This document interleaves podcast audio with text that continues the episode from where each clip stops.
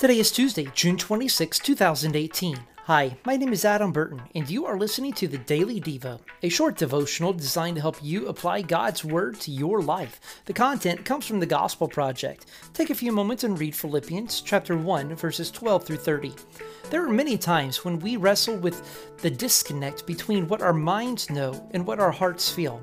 Knowing we are called to live for Christ in all circumstances is one thing.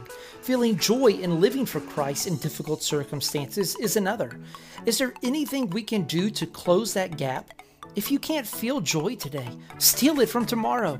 Allow your future hope of living with Christ to cultivate present joy in living for Him. Think about this how enduring is your joy in God? What are some of your greatest challenges in li- to living in joy? What might happen if we try to rest our ultimate joyfulness in things other than God? If you are in need of prayer, please get in touch with me. I would love to pray for you. You can connect with me on social media or shoot me an email, adam at adamburton.net. Oh, thank you. Thank you for listening to the Daily Devo podcast. Go ahead and subscribe. That way you can start every morning focusing on God. Also, please give us a rating and review in your podcast app. This will help others to find the Daily Devo.